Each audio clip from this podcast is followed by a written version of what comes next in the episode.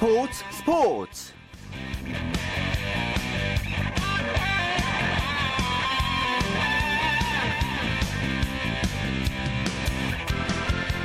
안녕하십니까. 일요일 스포츠 스포츠의 아나운서 최시중입니다. 메이저리그 신시내트의 추신수 선수 한 시즌 300출루라는 꿈의 기록을 달성했습니다. 자, 어제까지 297번 출루했던 추신수 선수가 자, 오늘 피치버그전 첫 타석에서는 깨끗한 안타를 치고 나갔고요. 두 번째 타석에서는 몸에 맞는 볼, 그리고 다음 타석에서는 풀카운트 승부 끝에 볼넷을 골라내서 정말 뭐 나갈 수 있는 방법을 다 구사했지요. 그렇게 보여주면서 대망의 300 출루를 달성했는데요. 뭐 이미 내셔널리그 1번 타자 최초로 20홈런에 20도루 100득점 100볼넷을 기록한 추신수 선수입니다. 여기에 또 하나의 진기록을 또 추가하면서 또 올겨울 자유계약 시장에서 몸값을 더 높이게 됐습니다. 자, 이 소식 비롯한 국내외 야구 소식 어, 알아, 알아보겠습니다. 스포츠 서울의 장강웅 기자와 함께하죠. 장 기자 안녕하세요. 안녕하십니까. 추신수 선수 역시 뭐 기록의 사나이네요.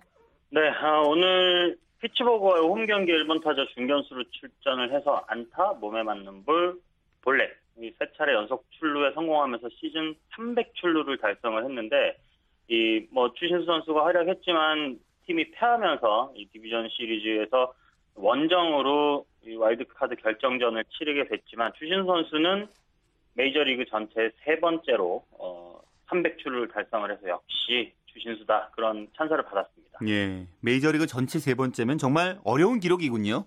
그렇죠. 올해 지금 이 300출루 이상 달성한 선수가 팀 동료인 조이 보토 선수 또 LA 에인절스의 마이크 트라우트 선수밖에 없는데 추신수가 300출루 성공하면서 한 시즌에 한 팀에서 300출루 이상을 기록한 두 명의 선수가 나온 게 1999년 아, 데릭 지터와 버니 윌리엄스 뉴욕 양키즈 이후에 14년 만의 기록이니까 예. 정말 엄청난 기록이라고 할 수 있습니다. 자, 그렇다면 이제 한 시즌에 20홈런, 20도로 100득점, 100볼넷, 300출루까지 기록한 선수가 있습니까, 메이저리그에? 아, 제가 기록을 찾아봤더니 예. 추진수가 오늘 이 기록을 달성하면서 역대 메이저리그 전체적으로 일곱 번째 선수가 됐는데 그 선수들 몇몇을 보니까 뭐 배리 본즈, 치퍼 존스, 뭐 제프 배그웰 이런 정말 메이저리그에서도 전설이라고 부르는 선수들이 기록한 정말 엄청난 대기록. 어, 정말 기라성 같은 선수들이었네요. 그렇습니다. 자, 이 정도면요, 1번 타자로서 뭐 최대치를 보여줬다고 할 수 있잖아요. 그렇죠. 일단 20개, 도루 20개, 또 100득점, 100볼넷, 출루 4할 이상의 300번 출루했다. 이것은 메이저리그 역사에 남을 만한 톱 타자 기록이라고 하거든요. 특히나 올 시즌 프리에이전트 자격을 얻기 때문에 추 선수가 빅리그 리드 오프 랭킹 1위라는 것을 대변하는 기록을 세워서 향후 몸값에 굉장히 눈길이 쏠리고 있습니다. 예. 그 몸값 어느 정도 오를지 뭐 전망이 나오고 있나요? 네, 일단 그 추신수 선수의 에이전트죠. 스캇 보라스는 올해 아, 아, 네, 여보세요? 아니다. 여보세요? 예, 말씀하시죠? 네, 추신수 선수의 몸값이 최소 1억 달러라고 공언을 했는데 뭐 CBS나 폭스스포츠 같은 다른 미국 언론들도 이 추신 선수와 이 연봉 계약 기준이 될 수 있는 이 샌프란시스코의 헌터 펜스가 오늘 5년 9천만 달러 연장 계약을 체결했거든요. 그래서 추신 선수가 헌터 펜스 기록을 세우고 있기 때문에 1억 달러 넘길 것이 확실하다는 현지 분위기를 전하고 있습니다. 예. 자, 그리고 LA 다저스의 류현진 선수가 올 시즌 정규리그 마지막 선발 등판 앞두고 있죠? 네, 지금 몇 시간 안 남았는데 아, 내일 오전 다저 스타디움에서 열릴 콜로라도전에서 피날레 등판을 할 예정인데요. 시즌 15승과 2점대 방어율 수성 이 두 가지 목표를 향해서 전력 투구를 할 예정입니다. 예. 우리의 바람은 이제 데뷔 첫해 15승으로 좀 마무리했으면 좋겠어요. 그렇죠. 자, 어떻게 전망하십니까?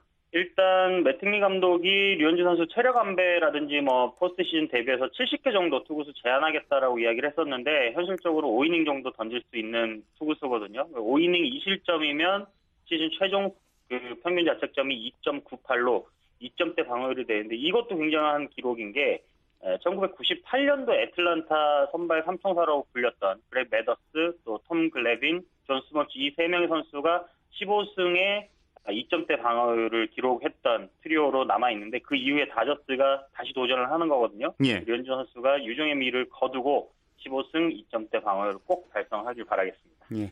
자, 국내 프로야구 소식 살펴보죠. SK 대 NC 경기는 비 때문에 취소됐고요. 세 경기 있었는데요. 특히 두 경기가 상위팀 간의 경기였잖아요. 네. 어, 1위 삼성 대 2위 LG의 경기 정말 중요한 경기였는데요. 결과가 어떻게 나왔나요? 아, 아, 오늘은 LG가 접전 끝에 삼성을 7대 5로 누르고 벼랑 끝에서 탈출을 했습니다. 예. LG 입장에서는 뭐 일이 추격도 해야 되는 상황이고 또 쫓아오는 넥센과 두산의 추격도 좀 떨쳐내야 되는 상황이었잖아요. 네, 그래서 제가 벼랑 끝 탈출이라고 표현을 했는데 일단 선수들은 1위 탈환보다는 2위 수성이 더 현실적이다라는 목표에는 공감대를 형성을 하고 있어요. 그런데 만약에 오늘 LG가 패하고 넥센이 이기면 2위 자리까지 내주기 때문에 삼성전이 더 중요한 경기였고 선두와의 격차를 좁힌다는 것 이상의 의미가 담겨 있는 정말 절박한 경기였는데 오늘 LG 선수들이 정말 승리에 대한 집중력을 강하게 드러낸 경기였습니다. 그렇죠. 어제 넥슨에게 영봉패를 당했기 때문에요. 그 류재국 선수가 선발로 나왔고 삼성은 또 차우찬 선수 나왔는데요. 선발 맞대결이 한동안은 좀 팽팽하게 진행되더라고요. 여보세요? 여보세요? 예, 말씀하시죠. 네, 초반에는 두 선수 다 힘을 앞세운 경기를 해서 굉장히 좀 팽팽한 그 승부를 펼쳤는데 4회 LG 이진영 선수가 차우찬을 상대로 9구까지 가는 승부 끝에 안타를 만들어내면서 조금 차우찬 선수를 흔들었고요. 그 이후에 4회 말에만 10명의 타자가 안타 7개로 5점을 뽑아내면서 승기를 잡았어요. 이진영 선수가 5대4로 뒤진 6회 2사 만루에서 행운의 빗맞은 2타점 중전 적시타를 때려내면서 승부의 쐐기를 박았는데 최근에 햄스트링 통증으로 조금 음, 힘들어하던 이진영 선수가 오늘 경기 선발 출장하겠다라는 의사를 김기태 감독이 강하게 어필을 했다고 하거든요. 예. 그 의지가 경기력으로 드러난 경기였다고 볼 수 있습니다. 자, LG는 뭐 이번 주말 이제 어제 넥센과의 경기 펼쳤고요. 오늘 삼성, 내일 두산 경기를 하니까 숨 돌릴 틈이 없네요. 그렇죠. 김기태 감독이 뭐 농담 삼아서 어제 경기가 없었던 삼성 류중일 감독이 좀 편안하게 TV로 보면서 넥센에 패하는 것을 어, 보면서 굉장히 기분 좋았을 거다 그렇게 이야기를 했었는데 김기태 감독의 의지는 시즌 끝까지 팬들 네, 프로야구 경기 상황 살펴보고 있는데요. 예. 네, 일단 오늘 삼성을 잡고 한숨을 돌렸고 내일 두산과의 일전이 또 하나의 결승전이 될 것으로 보입니다. 예. 자, 오늘 이제 4위 두산과 3위 넥센의 대결도 볼만한 경기였는데요. 어, 넥센이 좀 박병호 선수의 활약으로 큰 점수차로 앞서갔어요.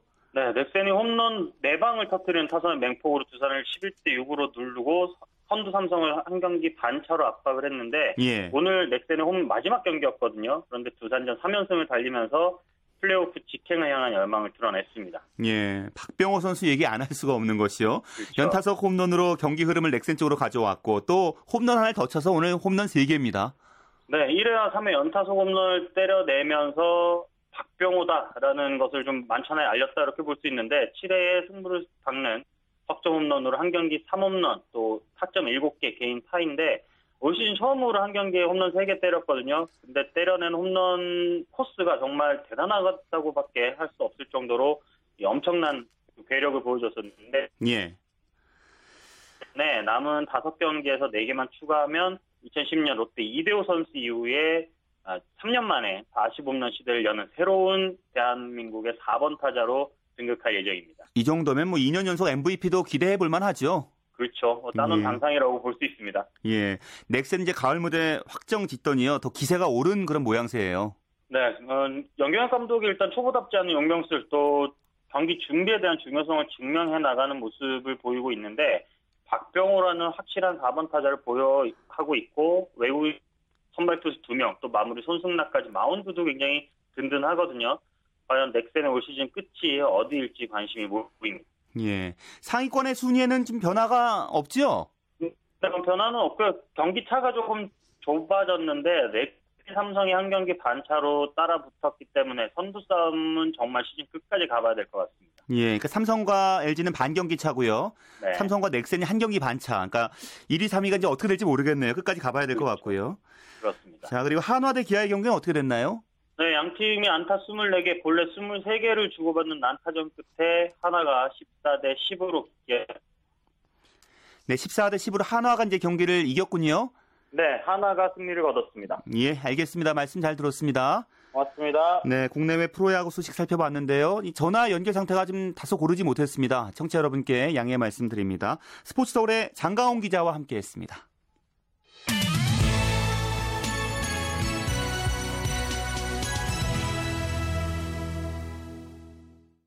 네, 이번에는 일간 스포츠의 김환 기자와 함께 국내외 축구 소식도 살펴보겠습니다. 안녕하십니까?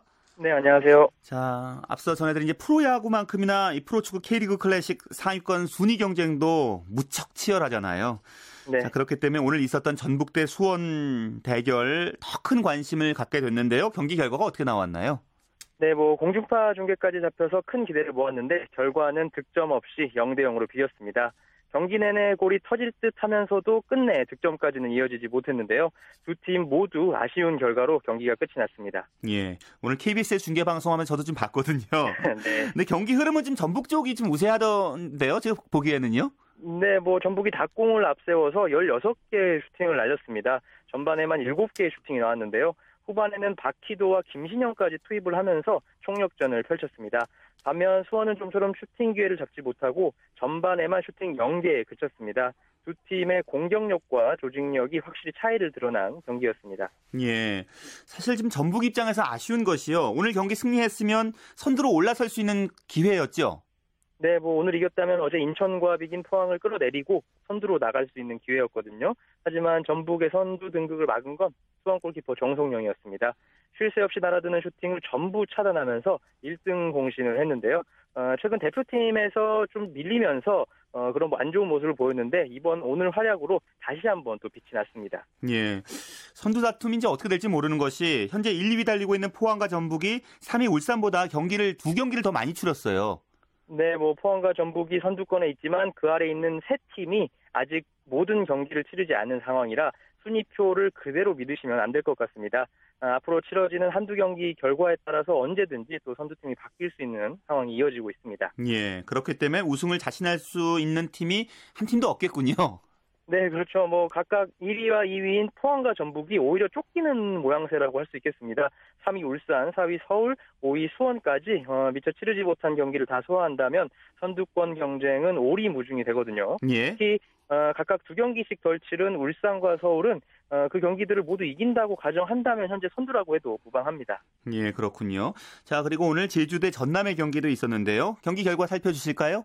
네, 제주가 하위 스플릿에서는 어, 최강자로 꼽히고 있습니다. 어, 후반 33분 터진 페드로의 선제 결승골로 전남을 1대 0으로 꺾고 5연승을 달렸는데요.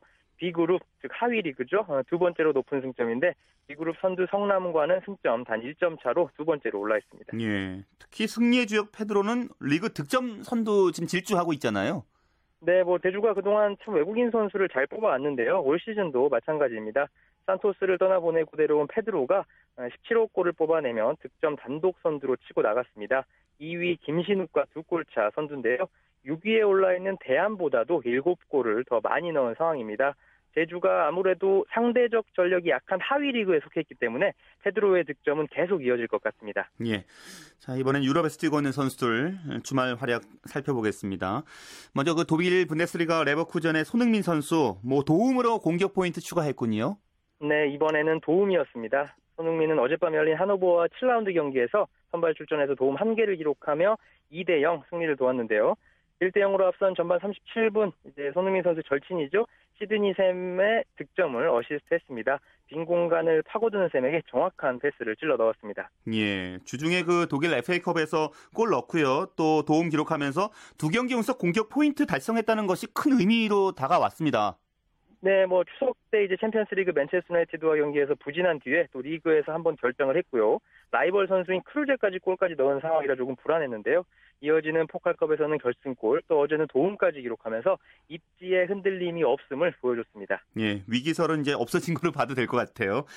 자, 근데 그동안 이제 손흥민 선수가요, 팀 연계 플레이가 좀 약하다 이런 지적을 좀 많이 받아왔었잖아요. 네네. 근데 이번 도움 기록만 봐도 이번 시즌은 좀 뭔가 다른다는 느낌이 들거든요. 네, 아무래도 전 소속팀 함부르크에서는 직접 해결해야 하는 상황이 많아서 도움보다는 아무래도 골을 좀 기록하는 경우가 많았는데요. 하지만 레버쿠젠에는 샘도 있고요. 또 슈테판 키슬링이라는 걸출한 공격수들이 있기 때문에 손흥민이 좀 다양한 역할을 소화를 해줘야 합니다. 어, 이런 점을 감안하면 이번 도움은 굉장히 높은 평가를 내릴 수 있겠습니다. 예. 다른 유럽파 선수들 주말 활약은 어땠습니까? 네, 잉글랜드 프리미어리그 카디프 시티의 김보경 선수죠. 풀럼전에 선발 출전해 56분간 뛰면서 2대1 승리에 도움을 줬습니다. 개막 후 6경기 연속 선발 출전이라 의미가 깊은데요. 카디프 시티는 경기 종료 직전 터진 조던 머치의 결승골로 극적인 역전승을 거뒀습니다. 또 공격수로 출전한 볼프스부르크의 부자철은 유넨점 어, 0대1 패배를 막지, 못, 막지 못했고요. 성점도 비교적 낮았습니다. 또 마인츠의 박주호 선수도 9경기 연속 선발 출전했지만 헤르타 베를린에 1대 3으로 졌습니다. 예. 그런데 박지성 선수 부상당했다면서요?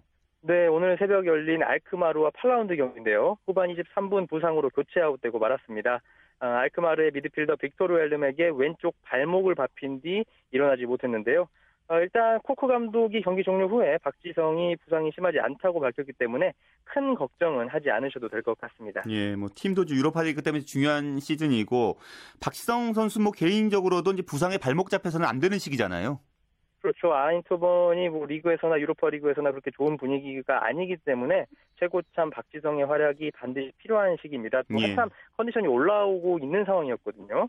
뭐 부상은 심각하지 않지만 어, 경기 도중에 일어나지 못할 정도라면 향후 1, 2주 정도 재활이 필요할 수도 있거든요. 뭐 아인토번에게나 박지성 선수에게나 올 시즌 첫 번째 위기가 찾아왔다고 볼 수 있을 것 같습니다. 예.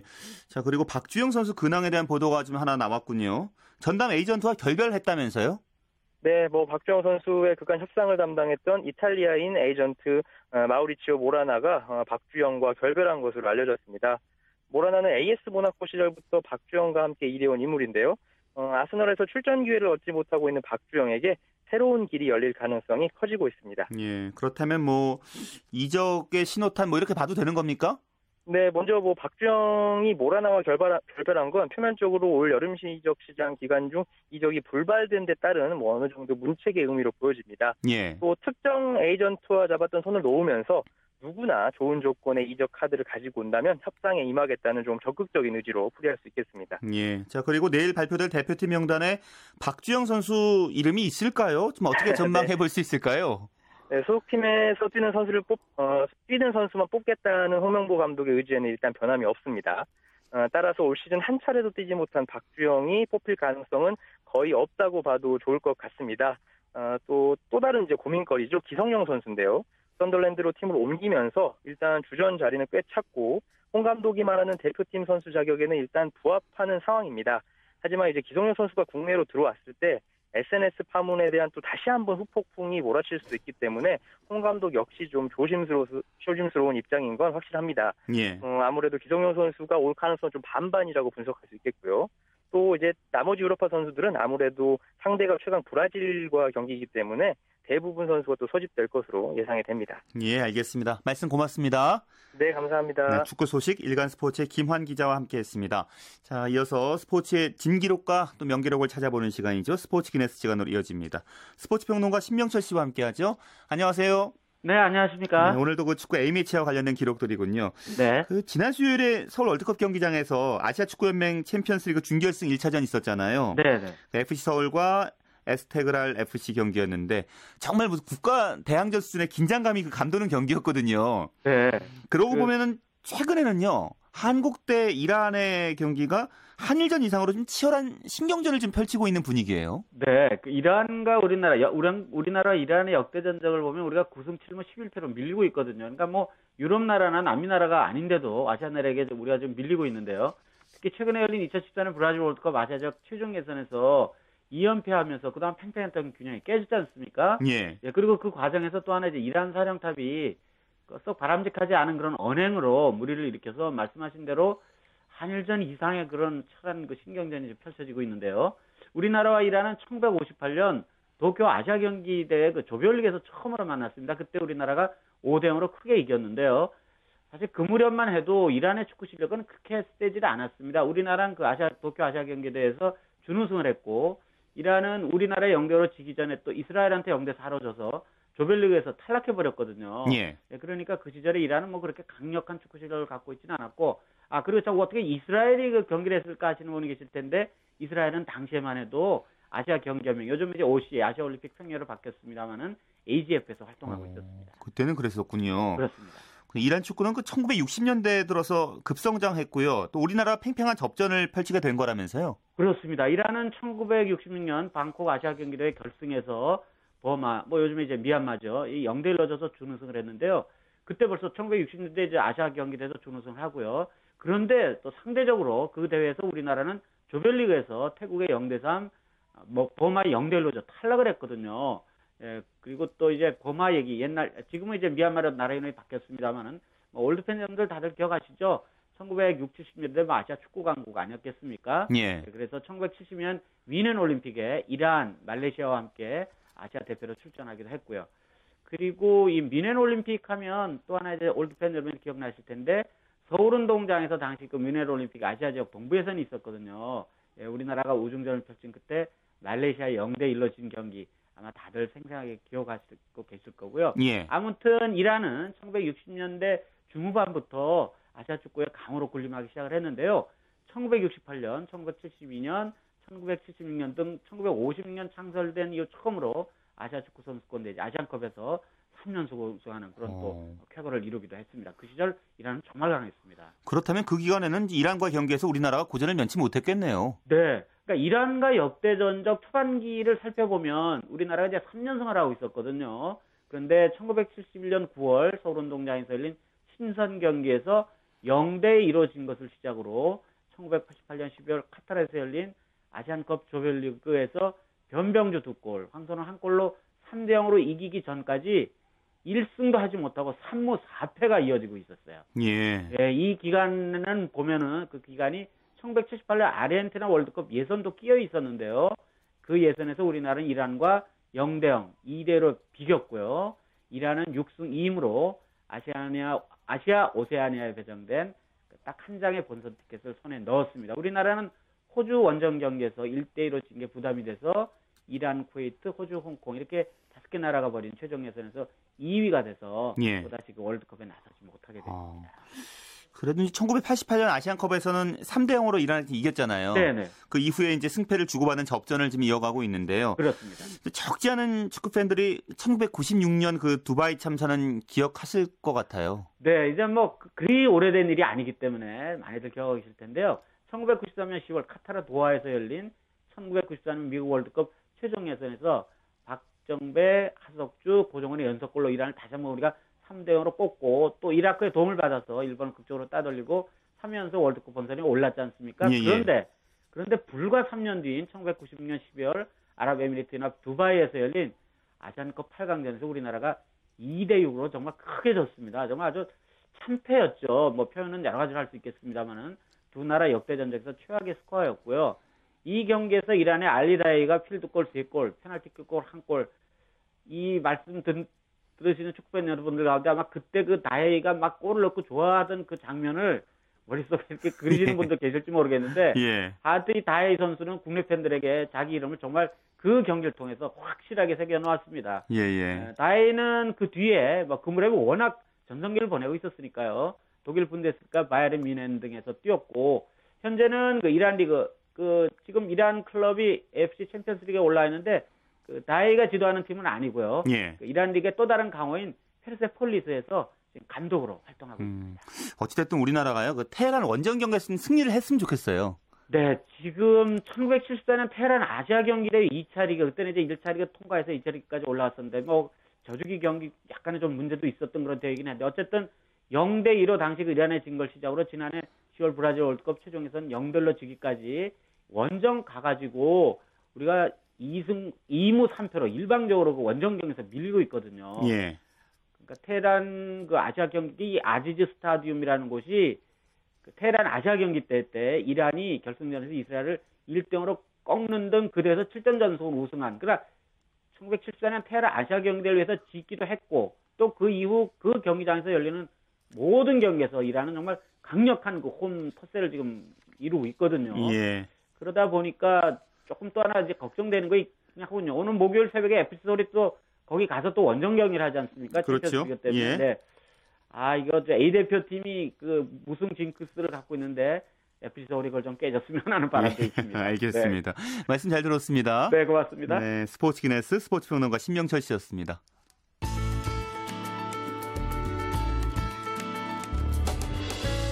스포츠가 주는 감동과 열정 그리고 숨어있는 눈물까지 담겠습니다. 스포츠 스포츠 최시중 아나운서와 함께합니다. 네, 일요일 스포츠 스포츠는 스포츠도에 숨어있는 즐거움과 노력 또 열정을 소개하는 스포츠를 만드는 사람들을 준비하고 있습니다. 유지 리포터와 함께하죠. 어서 오세요. 네, 안녕하세요. 어떤 분이십니까? 네, 오늘은 대한농구협회 소속 심판 김보희 씨를 만나서 여자 심판으로서의 어려움과 보람 그리고 국제 심판으로 활동하면서 노력하는 이야기들을 들어봤는데요. 김보희 씨는 선수 출신 심판으로 2002년에 심판 교육을 받고 2003년부터 심판으로 활동하고 있었습니다. 예. 우리나라에 몇 안 되는 국제 심판이라 면서요? 네, 김보희 심판 2006년에 이제 국제 심판 자격 시험에 도전하게 됐고요. 현재 1년에 두세 번씩 국제 대회 심판으로도 활동하고 있었는데요. 우리나라의 농구 국제 심판은 모두 10명 정도 되고요. 예. 그중에 여성은 김보희 씨를 포함해서 단 2명뿐이라고 합니다. 어, 한때는 불안정한 수입 때문에 심판이란 직업에 회의를 느끼고 방황했던 때도 있었다고 하는데요. 그때 한 선수의 말이 큰 힘이 됐다고 합니다. 몇 년 전에 제가 워낙에 심판이라는 일이 저희가 생활이 잘안 되거든요. 고정적인 수입이 있는 게 아니라서 제가 심판은 객원으로 뛰면서 다른 일을 할 때가 있었거든요. 어느 날 협회에서 연락이 와가지고 청소년 대표팀 연습 게임을 가라. 심판이 너무 없다. 그래서 제가 간 적이 있었어요. 그때 지금 고려대학 교의 이동엽 선수라고 저한테 얘기를 하더라고요. 선생님 요즘 왜 이렇게 안 나오세요? 제가 그렇게 대답했죠. 나는 여자 심판이고 너희들 게임 안 들어가는데 무슨 상관 있어? 그렇게 물어봤더니 그래도 선생님이 있고 없고가 틀려요. 선생님 자주 좀 오세요. 보고 싶었어요. 라고 저한테 얘기를 하는 거예요. 그래서 그때 제가 마음을 먹은 게 아, 내가 생활이 힘들든 뭐하든 간에 내가 정말 좋아하던 거를 잊고 있었구나. 정말 심판을 좋아했던 그 마음을 잊고 내가 다른 쪽으로 나갔었구나. 다시 심판을 해야 되겠다라는 생각을 하고 제가 지금까지도 다른 것을 생각을 전혀 안 해봤던 것 같아요. 그 뒤로는. 지금 그래서 가끔 그 선수가 뛰는 걸 보면 고맙다는 생각을 좀 하죠. 네 덕분에 내가 다시 여기 왔구나. 저는 그때 그 말이 지금도 너무 고맙게 간직하고 있습니다. 예, 고대 그 이동엽 선수의 한마디 때문에 지금의 김보희 심판을 있게 만들었네요. 네. 자, 그런데 최근 국제대회에서 그 파견될 계획이었는데 뭐 입국 자체가 거부된 일이 있었습니까? 네, 맞습니다. 인터넷 포털 사이트에도 기사화가 돼서 많은 분들이 아실 텐데요. 이 지난 25일부터 이란 테헤란에서 개막한 16세 이하 아시아 남자 농구 선수권 대회 김보희 심판이 국제 심판으로 파견된 예정이었는데요. 이란 내 대회 조직위원회 측이 여성이란 이유로 입국을 거- 거부했다고 합니다. 그래서 한국은 대회 출전국 중에 유일하게 단 한 명의 국제 심판도 파견하지 않은 나라가 됐다고 하는데요. 이 김보희 심판의 이야기를 직접 들어보시죠.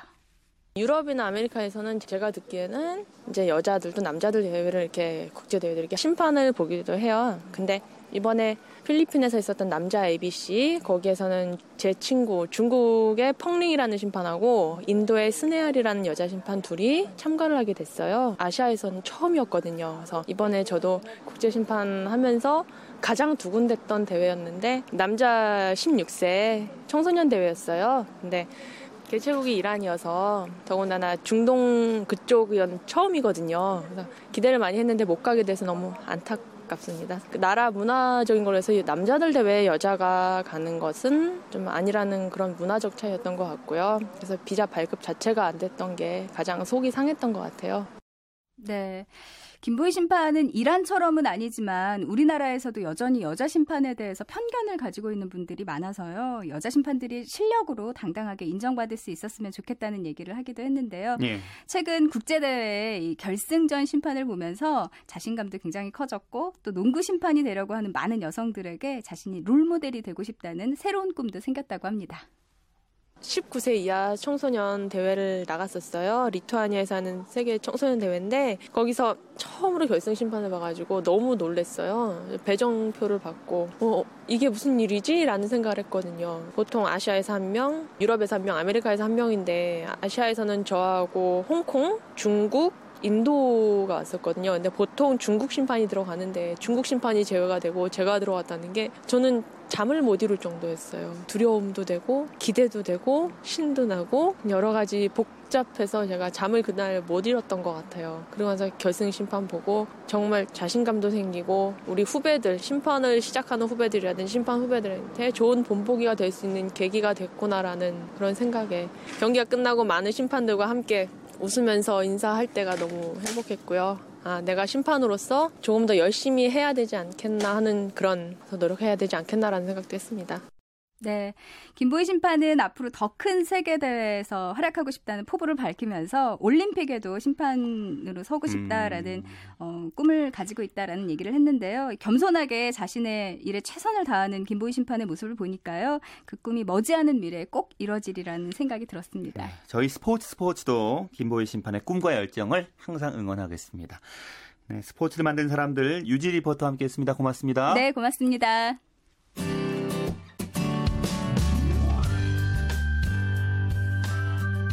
스포츠를 듣는 즐거움. 스포츠, 스포츠. 최시중 아나운서와 함께합니다. 네, 한 주간 이슈가 됐던 스포츠계 소식을 취재 기자 통해서 정리해보는 시간입니다. 주간 취재 수첩 경향신문의 김세용 기자와 함께합니다. 김 기자 잘 지내셨어요? 네, 안녕하셨어요. 예, 그 김연아 선수 부상 소식 때문에 상당히 많은 분들이 지금 걱정을 하고 있는데 발등 부상이라면서요? 그렇습니다. 지난주 목요일에 공식적으로 발표가 됐었죠. 어, 그때도 다른 스포츠 뉴스가 상당히 많았는데 이 김연아 선수의 부상 소식이 전해지면서 인터넷 포털 사이트의 댓글이나 이런 반응을 보면 김연아 선수의 부상에 관련 뉴스들이 아주 톱 뉴스를 이뤘었습니다. 예. 발등 쪽에 있는 중족골, 발등과 발바닥을 이루는 뼈에 미세 손상 진단을 받았다. 그래서 대회 그랑프리 시리즈 대회 두 개 대회를 10월에 하나, 11월에 하나 출전하려고 했거든요. 네, 그 대회를 모두 불참을 하고 내년 소치 동계올림픽을 위해서 일단 치료에 전념을 하겠다라고 그렇게 발표를 했죠. 예. 부상 정도가 어느 정도입니까? 어, 아주 심하진 않은 것 같아 상당히 다행이에요. 그러니까 오른발의 중족골이라고 해서 발등과 발바닥을 이루는 뼈를 다쳤다는 건데요. 예. 뭐새 시즌을 앞두고 김연아 선수가 태능에서 열심히 훈련을 하다가 8월 중순에 처음으로 발등에 통증을 입었다고 해요. 근데 좀 다행스러운 거는 뭐 다친 부분이 뭐 인대라든지 관절이 다친 게 아니라 뼈에만 다쳤다고 그러거든요. 예. 아마 뼈 쪽에 뭔가 이렇게 강하게 부딪히든지 하면서 뼈 쪽에 살짝 멍이 든 그런 상태로 합니다. 음. 음, 예, 대부분 그, 뭐, 피겨 전문가들도 육주 진단을 받았지만은 좀 넉넉하게 잡은 것 같다. 이런 의견이 중론입니다. 자, 어찌 보면 뭐 발등, 발목, 이 발 관련 부상은 스케이트 선수들의 이제 숙명이라고도 여겨지는데요. 특히 네. 오른발은 워낙 많이 쓰는 발이기 때문에 다칠 위험이 좀 많다고 들었어요. 그렇습니다. 어, 남녀 피겨 싱글에서 사용되는 점프가 뭐 axel, salchow, loop 등에서 모두 여섯 가지가 있는데요. 오른발로 시작, 그러니까 오른발잡이를 기준으로 하면 이 점프들을 모두 오른발로 착지를 합니다. 그러니까 올라갈 때보다 내려갈 때 체중에 뭐 한 다섯 배 정도의 이상의 그 몸무게가 가해지기 때문에 그만큼 오른발을 더 조심해야 되고요. 또 점프 중에 loop나 toe loop 점프는 뛸 때도 오른발로 뛰거든요. 예. 나 flip이나 lutz 점프 같은 경우도 오른발에 있는 스케이트 날 끝으로 빙판을 찍으면서 뛰어 오릅니다. 그러니까 착지할 때도 그렇고 도약할 때도 그렇고 오른발 그만큼 많이 써야 되는 거고요.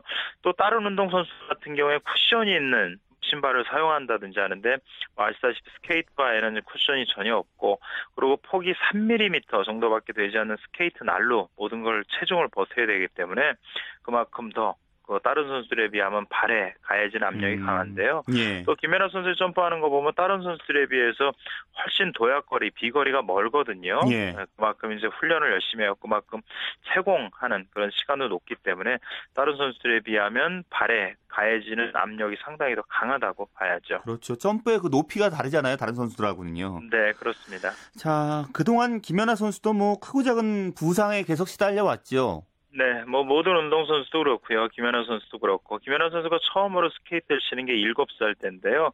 아시다시피 스케이트를 처음으로 신으면 많이 넘어지게 되죠. 그러면서 뭐 무릎이나 허리, 특히 엉덩방아를 많이 짚고 회전 연습을 하게 되면 엉덩방아를 많이 짚기 때문에 허리나 꼬리뼈나 등 이런 데 부상은 사실 달고 산다고 봐도 과언이 아닙니다. 네, 그 부상을 이겨내고 이제 회전이나 이런 기술을 이제 연마하게 되는데요. 시니어 무드 시니어 무대에 진출한 게 19, 아, 2006, 2007 시즌이었는데 그때도 허리가 아파서 진통제를 먹고 플레이를 했었죠. 근데 금메달을 땄습니다. 근데 다 팬들 기억하실 겁니다. 그때 초기에 허리 디스크 판정을 받아서 치료를 했고요. 또 밴쿠버 올림픽 금메달을 꿈꾸며 노력하고 있을 2008년 3월에 세계수권 대회에서도 고관절이 아팠죠. 그때 동메달을 땄는데 그때도 역시 진통제를 맞았습니다. 이런저런 부상을 감고 경기를 치렀는데 2008-2009 시즌 정도는 부상 없이 치렀는데요. 그 외에는 계속 크고 작은 부상을 안고 경기에 나섰죠. 예, 뭐 그나마 이번에 다행 스러운 것은 그래도 부상에서 회복되는 게 그렇게 오랜 시간이 걸리지 않을 것 같아서 좀 다행인 것처럼 느껴져요. 그렇습니다. 일단 6주가 발표가 됐어요. 근데 빙상계 얘기에 따르면 이건 좀 넉넉하게 시간을 최대한으로 잡은 거다 이런 얘기합니다. 이런 얘기를 합니다. 보통 실 실제로 전치 6주다 그러면 골절상이나 깁스라는 경우가 많거든요. 그렇게 되면 2, 3주 재활 기간이 필요한데 김연아 선수 같은 경우는 3주나 4주 정도 어, 치료를 한다고 하고요. 또 치료만 하는 것이 아니라 치료를 하면서 훈련도 같이 한다고 해요. 네, 그만큼 오른쪽에 는 어느 정도 사용을 할 수 있는데 또 큰 부상으로 악화가 되거나 그걸 이제 대비 그러지 않게 하기 위해서 좀 푹 쉰다는 그런 의미죠. 예, 예. 3, 4주 정도 쉰다고 하면은 11월 초 정도 그 정도면은 빙판 위에서 거의 정상에 가까운 훈련을 할 거로 기대를 합니다. 예. 어찌됐든 이제 올림픽 앞두고 리허설 무대로 삼고 있는 그 그랑프리 시리즈에 출전하지 못하는 건 좀 아쉽잖아요. 네, 김연아 선수가 두개 그랑프리 대회를 원래 뛸 예정이었습니다. 10월 25일에 캐나다에서 시작되는 2차 대회, 그리고 11월 15일에 프랑스 파리에서 이어지는 5차 대회를 출전하고 출전하려고 했는데요. 이 두 개를 모두 다 불참하기로 했었죠. 그리고 이번 새 프로그램 주제곡을 쇼트 프로그램이나 프리스케이팅을 모두 바꾸면서 훈련을 열심히 해왔고 또 그런 걸 하면서 실전에서 한두 번 정도는 보여줘야 되거든요. 예. 그래서 그거를 이제 새로운 프로그램을 그만큼 연마하고 있는데 일단 뭐 새로운 프로그램을 몸에 익힐 시간도 그만큼 줄어들었다고 볼 수가 있고요. 예. 또 세부적으로 자기의 그 기술이라든지 표현력 같은 걸 다듬어 볼 리허설의 기회도 사라졌다는 건 좀 상당히 아쉽죠. 예. 보통 피겨 선수들이 그랑프 시리즈 그랑프리 시리즈에서 새 시즌의 프로그램을 처음 공개하고 두세 번 정도 대회를 치르면 실전 감각을 좀 올라 올리게 되는데요. 김연아 선수는 그 기회를 놓친 거죠. 예. 자 그렇다면 올림픽 이전에 그 작은 대회라도 좀 출전할 수 있나요? 네, 이게 좀 출전을 해야 될 거라고 봐요. 제가 어제 그 김연아 선수 에이전트하고 만나서 얘기를 했는데, 뭐, 제가 물어보는 질문마다 모두 다 모르겠다, 미정이다 이런 얘기를 하는데요. 기본적으로 어, 소치 올림픽이 내년 2월에 열리니까 그 소치 올림픽에 앞서서 공식적인 대회를 한두 번 뛰어야 된다는 거는 공감을 했습니다.